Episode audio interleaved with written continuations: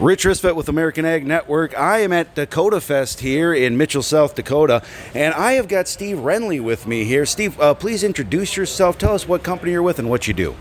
Yeah, my name is Steve Renly. I am the North Team Sales Leader for Hoegemeyer Hybrids. And tell us a little bit about Hoegemeyer Hybrids. Hoegemeyer Hybrids is, we're in our 87th year, I believe.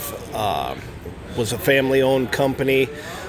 We are a regional anchor brand for Corteva, so we are located in mostly in Iowa, South Dakota, Nebraska, and Kansas would be our main footprint and where most of our sales are.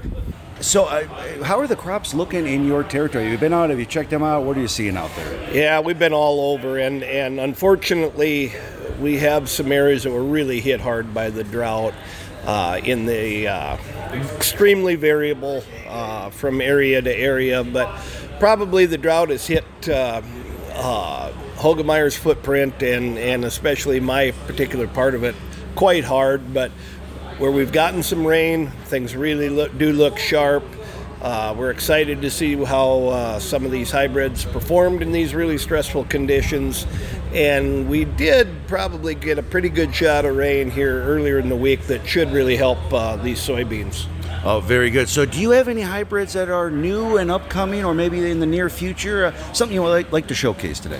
Yeah, you know, we have, we're coming out with, I believe, about 7 new corn products.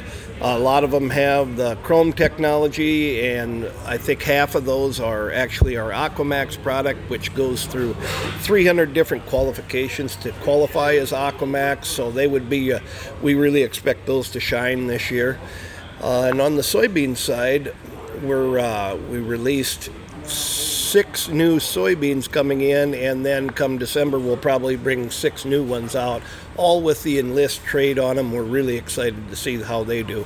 Oh, very good. Anything else folks should know out there? You know, Hoegemeyer is, the great thing about Hoegemeyer, we have the world's largest seed research behind us, but yet we're still a small company, and our products are built to perform in the states that I mentioned earlier, and that's why I think our people live here. It is why I think people should take a look at Hoegemeyer Hybrids.